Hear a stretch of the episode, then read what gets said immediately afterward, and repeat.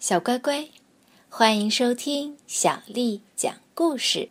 小英姐姐今天要给你讲《马蒂娜舞裙》的第二集。忽然，她发现裙子的褶边上有一处破洞，她一下子慌了。这不会是一场噩梦吧？肯定不是，因为裙边上确确实实有一个至少五厘米的洞洞。不是我。跳跳赶忙说：“也不关我的事儿。”胡子马上补充道：“小姑娘这时根本就没听进去，她的脸腾的变红了。裙子怎么会破呢？一定是刚才不小心勾到鞋跟了。”泪水迅速的在她眼眶里打转，平常她可没有这么粗心啊。现在该如何去承认错误呢？妈妈肯定会不高兴，而奥丹斯小姐也会以为自己是个不懂得爱惜的孩子，多害羞啊！必须马上弥补这个过错。想到这里，马蒂娜赶快跑去拿来针线盒，然后把裙子脱掉翻过来，衬里朝外。穿上线，再小心地把破洞一针针密密实实地缝起来。幸亏它有和布颜色一模一样的粉色丝线。不过胡子总是蹭来蹭去。他本想竭力安慰马蒂娜，可他的举动却给马蒂娜增加了缝补的难度。补救工作并不像想象的那么简单。针穿过衣服时，玛蒂娜一不小心手指被扎了一下，哎呦！她心里有点生气，忙用舌尖舔了舔手指。终于，她把破洞补好了。你选好了吗？妈妈打开门，探头进来问道。还没呢。玛蒂娜一边说，一边连忙把针线盒收好。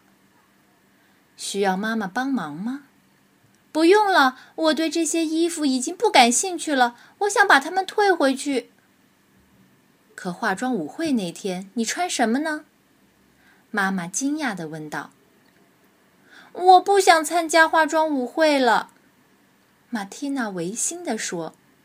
妈妈更吃惊了，她皱了皱眉头，但没再追问下去。况且，他必须回厨房去看看他正在烘制的蛋糕。我去趟奥丹斯小姐的家，很快就回来。玛蒂娜离开时喊道：“记得走人行道啊！”妈妈在厨房里叮嘱着。玛蒂娜回答说：“她会小心的。”这时，她真的有点想哭。他慢慢地走在路上，在第一个十字路口左转，然后小心翼翼地穿过马路。啊，眼前就是有着淡紫色大门、蜗牛状悬梯、画着白云的蓝色墙纸和有着芬芳的香草味的房子了。奥丹斯小姐正在那里忙着缝制衣服。马蒂娜很想把真相告诉她，并向她道歉。但是他鼓不起勇气，只觉得想哭。最后，他把包裹放在桌子上，一句话也没说，就走了。走出大门，他的心很乱。他不想立刻回家，只想再多走会儿。他不愿再听见任何关于化妆舞会的事情了。马蒂娜，马蒂娜，需要我们送你回家吗？那是尼克尔和他的父亲，马蒂娜不好意思拒绝，就上了车子，坐在尼克尔的旁边。你看起来有点怪怪的，生病了吗？不，没有。车子在家门口停了下来，妈妈正好在院子里，马蒂娜没法再转身离开，独自一人溜走了。刚才，奥丹斯小姐打电话来了。妈妈抬头对玛蒂娜说：“哦，我的天，是时候了，一场悲剧就要发生了。马蒂娜吓得不敢移动半步。可是，她很惊讶地看着妈妈在朝她微笑。接下来，她更不敢相信自己所听到的一切。奥丹斯小姐被你所做的一切感动了，你可是让她吃了一惊。马蒂娜心想。奥丹斯小姐是不是还没有打开包裹，或者她只告诉妈妈我退还了衣服而已？妈妈很想瞧瞧你缝补过的地方。妈妈又说：“听说缝补功夫非常出色。”嗯，其实那个破洞是被一个租借衣服的粗心小女孩不小心弄破的。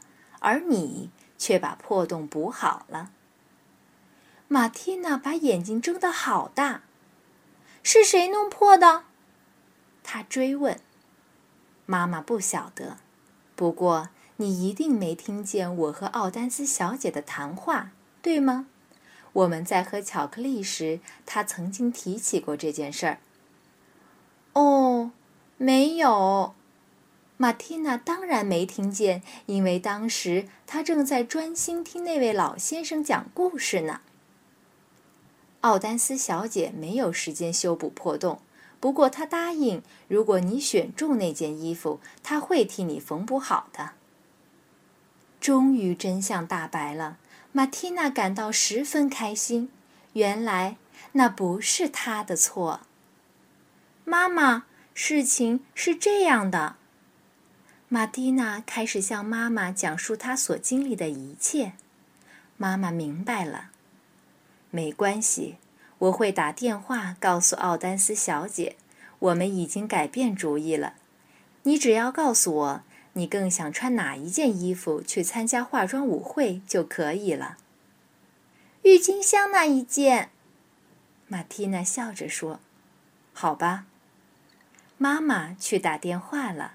留下马蒂娜、胡子和跳跳在院子里。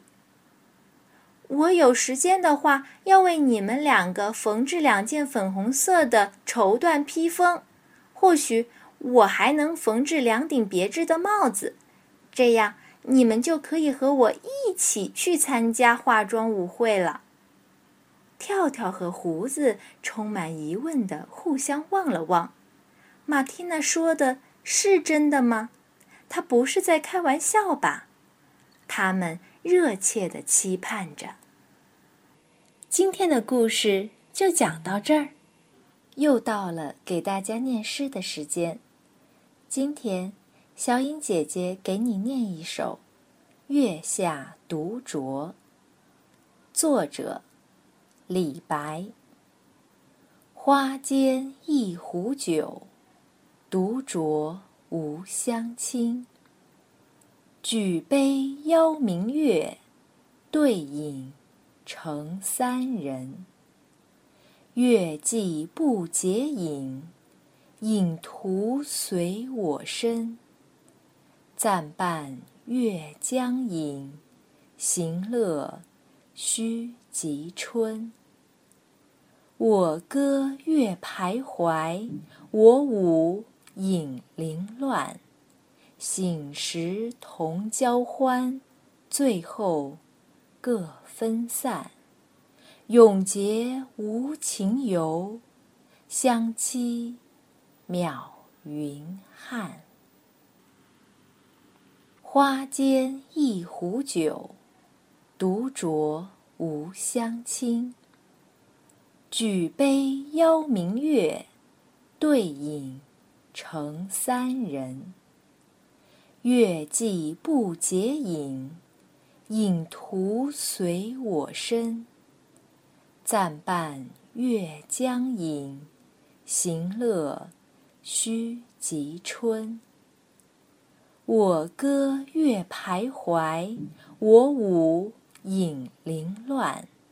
醒时同交欢，醉后各。分散，永结无情游，相期邈云汉。晚安。